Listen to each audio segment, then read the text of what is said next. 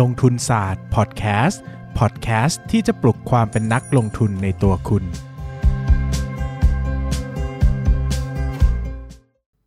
สวัสดีครับ ยินดีต้อนรับเข้าสู่รายการลงทุนศาสตร์พอดแคสต์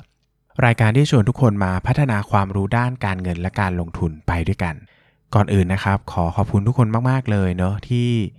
ให้การต้อนรับอย่างอบอุ่นมาก ๆ นะครับ ผมก็ดีใจนะครับ นึกว่า เฮ้ย น่าจะห่างหายกันไปหมดแล้วแหละนะครับผมไปนั่งดูมาผมหายไปเกือบ6 เดือนน่นะครับก็ยาวนานมากๆนะครับแต่หลายคนก็ยังอยู่กับผมเนาะยังเข้ามาคอมเมนต์ยังเข้ามาพูดคุยนะครับก็รู้สึกดีจังเลยนะครับรู้สึกว่ายังมีเพื่อนเนาะอาจจะห่างหายกับเพื่อนไปสักพักหนึ่งแต่เพื่อนก็ยังไม่ไปไหนนะครับก็ยังอยู่พูดคุยนะครับก็ใครอยากส่งกำลังใจนะครับก็คอมเมนต์มาพูดคุยกันได้ มีสาระไม่มีสาระใดๆนะครับก็ มีผลมากจริงนะครับ การนั่งอ่านคอมเมนต์ของท่านผู้ฟังเนี่ยทำให้เรามีความสุขมากๆ แล้วก็ยังอยากจะลุกขึ้นมาจัดพอดแคสต์ต่อนะครับ อย่างที่เล่าไปนะครับว่าผมอาจจะจัดสักสัปดาห์ละ episode นะครับ ดังนั้นเนี่ย episode นี้ของสัปดาห์นี้จะเป็นเรื่องที่ผมค่อนข้างจะมั่นใจนะ ว่าไม่ได้เล่าให้ใครฟังที่ไหนมาก่อน หรืออาจจะเล่าโดยไม่ละเอียดเท่านี้แล้วกันอะอันนี้จะเป็นการเล่าที่ละเอียดที่สุดนะครับ ก็คือผมเคยขาดทุนหุ้นตัวเดียวเนี่ย 98%นะ คือหมายถึงว่าสมมติลงไปล้านหนึ่งเนี่ย เหลือจริงๆมาเท่าไหร่นะสองหมื่นอะ เออ หรือลงไปร้อยหนึ่งก็เหลือ 2 บาทอะไรเงี้ยนะครับ ก็เคยเกิดขึ้นกับชีวิตครับขาดทุนแบบขาดทุนแบบขายด้วยนะ คือไม้สุดท้ายที่ขายคือขาดทุน 98%นะครับ ก็จะพูดอธิบายยังไงดีละ่ะ มันเริ่มจากอย่างนี้ครับ มันเริ่มจากตอนที่ช่วงประมาณปี 16 เนาะ โดยประมาณนะครับ ผมก็ไปลงทุนในหุ้นนะ Master Cool ที่ผมเคยเล่าให้ฟังไว้แล้วแหละนะครับ หลายคนก็น่าจะเคยได้ยินนะครับ น่าจะเคยได้ยินเนาะ ก็ซื้อนะครับได้กำไรมาตัวเดียว 30 ล้านบาทจำได้นะครับเงินลงเงินลงทุนเริ่มต้นประมาณ 20 ล้านนะ มูลค่ารวมตอนจุดพีคสูงสุดในประมาณ 50 ล้านนะครับ ตอนนั้นก็ไม่ได้ขาย ไม่ได้ขายที่จุดพีกันนะครับ รู้สึกตัวอีกทีก็ราคาก็กลับมาที่ 20 ล้านเท่าเดิมแล้ว ว่ายอมขายทิ้งหมดเลยนะ ได้กำไรมา 5 0 0 0 0น ก็ก็ความจริงก็ไม่ได้แย่นะ ก็ถือหุ้นปีหนึ่งได้กำไรมา5 0 0แสนนะก็ยังดีก็ดีกว่าขาดทุนเนาะแต่ถ้าเทียบกับความรู้สึกแล้วมันเคยเป็น 30 ล้านอะนะแล้ววันหนึ่งมันเหลือ 5 0 0แสนมันก็เศร้านะครับ ผมไม่กล้าซื้อหุ้นเลยนะ ตอนนั้นจำได้ snake bite effect นะเหมือนโดนงูกัดคือกลัวมาก ไม่กล้ากดซื้อเลยเลยครับ หัวสมองมันปั่นป่วนไปหมดมันกังวลไปหมดว่าจะซื้อถูกซื้อผิดช่วงแรกๆพยายามจะกลับไปซื้อหุ้นแล้วกลายเป็นว่า ไม่มั่นใจซื้อแล้วก็ซื้อแล้วก็ขายเลยซื้อแล้วก็ขายกลายมาโอ้โหขาดทุนไอ้ขาดทุนช่องสองช่องช่องสองช่องเนี่ยเยอะมาก น่าจะหลายแสนเลยแหละจนรู้สึกว่าโอ้โหไม่ได้แล้วมันปั่นป่วนมากสมองเรามันทำงานไม่ปกติแล้วอะไรอย่างเงี้ยครับก็เลยหยุดหยุดทุกอย่างด้วยตอนนั้นมันมีหุ้น Big C มั้งกำลังจะซื้อกำลังจะทำ tender offer อะไรเงี้ยผมก็ซื้อ ซื้อรอทำ tender offer นั่นแหละนะครับ ได้ประมาณตกแล้วปีละ 5%ผมก็ซื้อทิ้งเงินไว้ก่อน เพราะว่าเวลาที่เรามีเงินสดเนี่ยมือเรามันจะมือมือเรามันจะอยู่ไม่สุกนะครับ แต่พอเราทำซื้อหุ้นไปก่อนเนาะซื้อหุ้นไปก่อนแล้วมันใจมันเย็นดี เพราะมันเห็นเงินเหลือน้อยมันก็สบายใจแล้วก็รู้ว่า Big C ยังไงก็ tender offer อยู่แล้วเนาะไงก็ต้องต้องได้เงินอยู่แล้วอะไรเงี้ยก็เป็นปลอดภัยไม่น่าพลาดนะครับ ก็ฝักพักฟื้นอยู่พักใหญ่เลยครับ ก็พักใหญ่เลยนะ น่าจะหลายเดือนอยู่พอสมควรนะ จูนตัวเองใหม่นะครับ หนีกระโดดหนีมาจากโลกการลงทุนก่อนนะ ไม่อยากฟังแล้วคนอื่นได้กำไรเท่าไหร่เครียดนะครับ ก็กลับมาอยู่กับตัวเองทบทวนตัวเองนะครับ แล้วก็ใช้เวลาค่อยๆสร้างความมั่นใจใหม่นะครับ อ่านหนังสือนะครับ อ่านหนังสือวิเคราะห์หุ้นตัวง่ายๆนะครับทำอะไรที่มันง่าย ๆ ก่อน เขียนคอนเทนต์ลงเพจอย่างเงี้ยนะครับ ก็ฟื้นฟูความมั่นใจจนกระทั่งกลับมาได้ครับ ก็ ไปเจอหุ้นตัวหนึ่งขอไม่เอ่ยชื่อแล้วกัน เอ่ยชื่อก็ได้แหละนะจะเล่าอย่างนี้ไม่เอ่ยชื่อก็ตลกดี RS ครับ หลายคนก็คงจะทราบว่าตอนนั้นนะ RS เนี่ยเป็นหุ้นที่มีสตอรี่เยอะมากนะครับ ตั้งแต่จะไปทำตอนแรกเขาเป็นทีวีดาวเทียมเนอะแล้วเป็นค่ายเพลง แล้วก็มาทำทีวีดาวเทียมนะครับ แล้วก็สักพักก็เปลี่ยนเป็นทีวีดิจิตอลนะครับ แล้วล่าสุดก็คือมาทำช่อง 8 เนอะแล้วก็ทำอีคอมเมิร์ซนะครับ ช่วงที่ RS เนี่ยได้รับ กระแสเรื่องช่อง 8 จะมาดูส่วนต่างของค่าโฆษณาต่อนาที โอ้โห valuation กันสนุกสนานเนี่ย ผมไม่ได้ซื้อเลยครับ เพราะว่าผมไม่เชื่อว่ามันจะเป็นไปได้เนาะผมไม่เชื่อว่า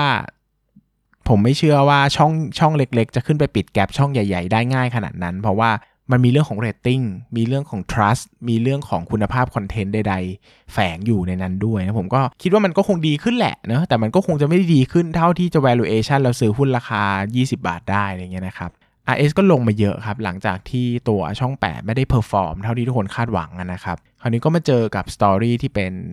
ทีวีช้อปปิ้งนะครับทีวีช้อปปิ้งของ RS นี่คือบูมมากนะครับขายครีม ขายใด ๆ ขายซีรั่มบำรุงผมอย่างเงี้ยนะครับ ก็เห็นงบแล้วครับ เออ งบมันมาเนาะงบมันมา แล้วก็แนวโน้มยังไม่ค่อยมีใครทำเท่าไหร่ RS ยังอยู่เป็นเจ้าเดียวที่อยู่ในกับกิจกรรมนี้แล้วเหมือนคนอื่นยังไม่รู้สึกว่ามันใช่หรือไม่ใช่อะไรเงี้ยนะครับ ก็ก็เลยเข้าลงทุนครับ เอ่อตอนนั้นกระแสนี้กำลังมาด้วยนะ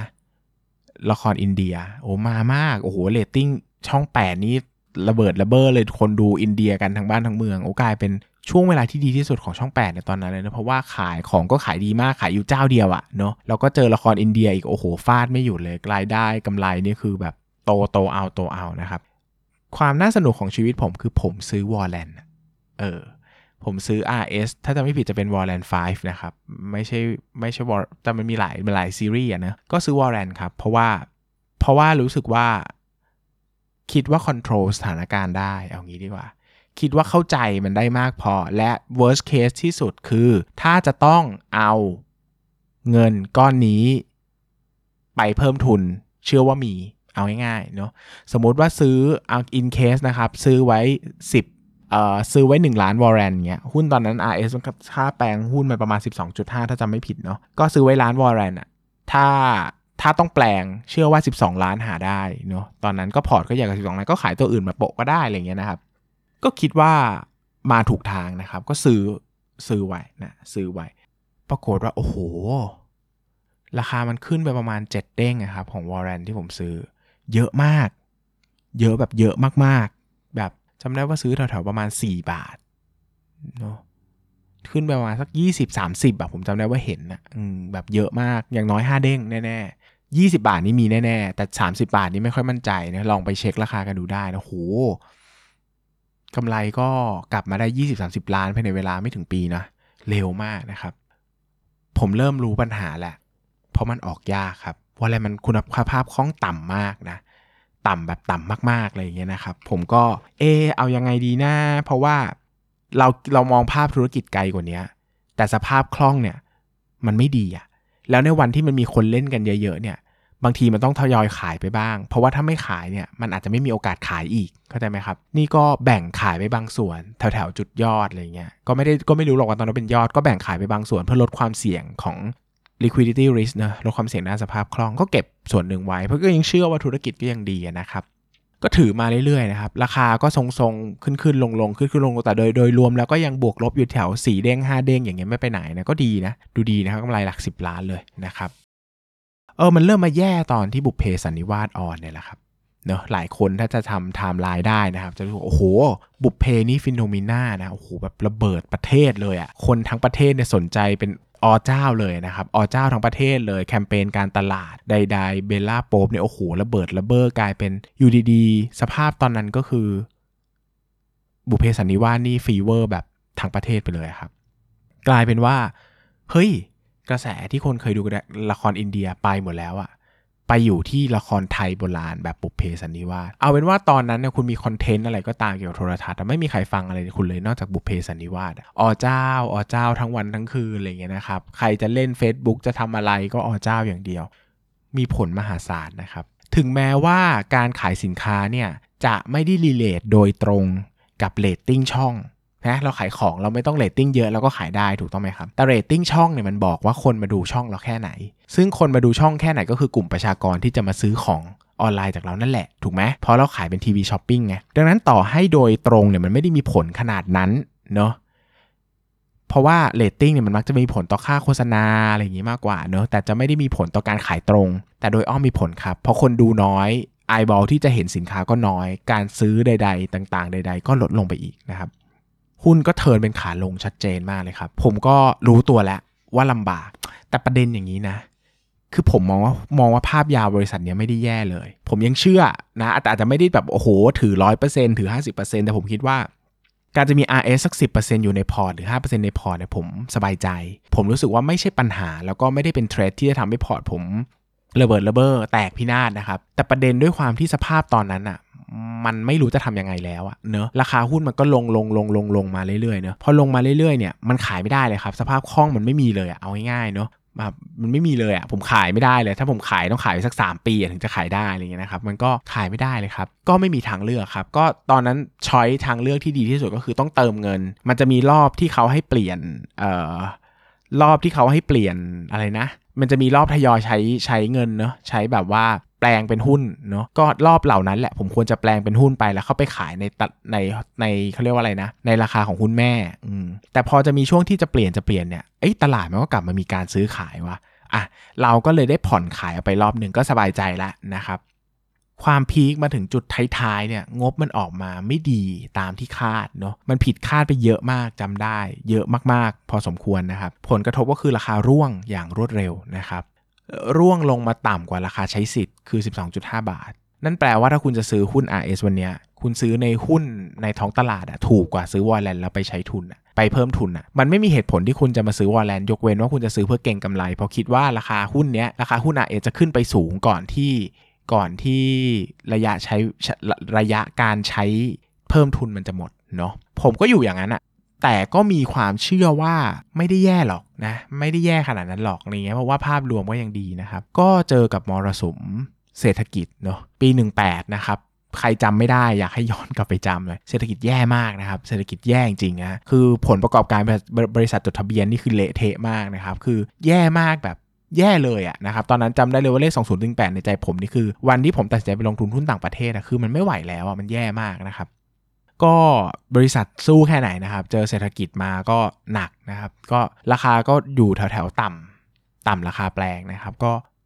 เวลาใกล้เข้ามาเรื่อยๆ ใกล้แบบใกล้มากเลยอีกไม่กี่เดือนแล้วอะไรเงี้ย คือไม่มีทางเลือกแล้วครับ มันอยากได้เงินคืนก็ต้องยอมขายทุกราคาอะไรเงี้ยนะครับ ผมก็ขายทุกวันเลยครับ ขายแบบตัดใจละ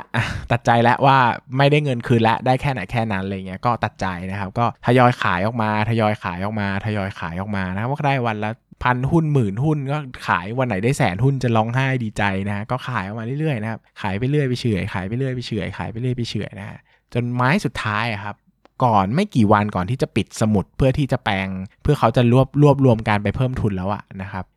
ไม้สุดท้ายที่ขายนี่ขาดทุน 98%ครับ นั่นเป็นประสบการณ์การลงทุนที่ขาดทุนเยอะที่สุดในตลาดหุ้นในชีวิตผมเนอะนะครับ หลายคนบอกเฮ้ยแบบ ไม่ใช่หุ้นนี่ มันคือ warrant จริงๆ หุ้นหรือ warrant เนี่ยเขาก็นับเป็นตราสารทุนเหมือนกันนะครับดังนั้นคือผมไม่ได้มี barrier ด้านการซื้อ warrant เท่าไหร่ ถ้าคำนวณแล้วคุ้มกว่าก็ซื้อนะครับ ไม่ได้ไม่ได้ติดขัดใด ๆ ในจุดนี้นะครับ ดังนั้นก็เชื่อว่าน่าจะเป็นประโยชน์มั้ง คือ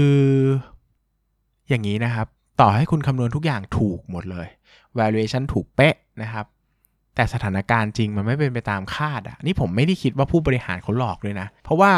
ผมก็นั่งดูตัวลงตัวเลขใดๆผมก็รู้สึกว่าไอ้เป้าหมายของเขามันก็ไม่ได้ aggressive ขนาดนั้นเขา aggressive ใช่แต่ผมถอดลงมาเยอะแล้วอะไรเงี้ยในการ valuation นะครับแต่เรื่องเศรษฐกิจนี่สู้ยากจริงนะเรื่องเศรษฐกิจสภาพสังคมเลยมันสู้ไม่ไหวนะครับ ก็หุ้นตัวนี้ก็เป็น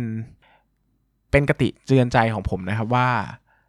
เลือกลงทุนในหุ้นที่ไปกับ macro economy หน่อยนะพยายามเลือกลงทุนไปกับหุ้นที่ไปกับภาพใหญ่ตลาด อย่างน้อยอะ่ะถ้า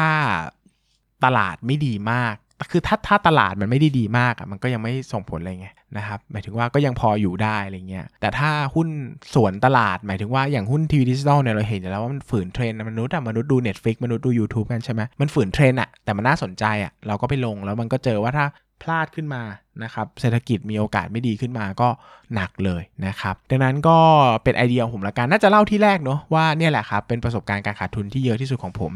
98%นะครับก็หลาย 10 ล้านนะหลายสิบล้านหลายหลายสิบล้านอยู่แต่หักลบกบหนี้มาแล้วไม่ได้ขาดทุนเยอะครับเพราะว่ามีช่วงที่ผมขายได้กำไรดีๆไปด้วยเนาะมันก็พอหักหักกันมาพอทำใจได้นะฮะก็ไม่ได้แย่ย่ำแย่เท่าไหร่เพียงแต่ไม้จุดท้ายที่ขายก็ 98%อยู่นะครับประมาณนี้สำหรับวันนี้ก็น่าจะครบถ้วนกระบวนความทุกอย่างนะครับใครอยากให้พูดเรื่องไหนทิ้งคอมเมนต์ไว้ได้ตลอดเลยครับ เรื่องไหนน่าสนใจเดี๋ยวจะหยิบขึ้นมานะนะครับก็อาทิตย์ละเรื่องเองนะครับก็อาจจะช้าหน่อยบางคนอาจจะแบบเอ้ยหัวข้อนี้ดีจังแต่แบบโอ้โห มันหลายคิวเหลือเกินนะครับ แล้วก็ขอบคุณทุกคนมากเลยครับ หวังว่าจะได้เจอกันอีกนะ ผมก็ฮึบจัดพอดแคสต์ขออาทิตย์ละครั้งน่าจะไหวอยู่ครับสำหรับวันนี้สวัสดีครับ อย่าลืมกดติดตามลงทุนศาสตร์ในช่องทางพอดแคสต์เพลเยอร์ที่คุณใช้ แล้วกลับมาปลุกความเป็นนักลงทุนกันใหม่ใน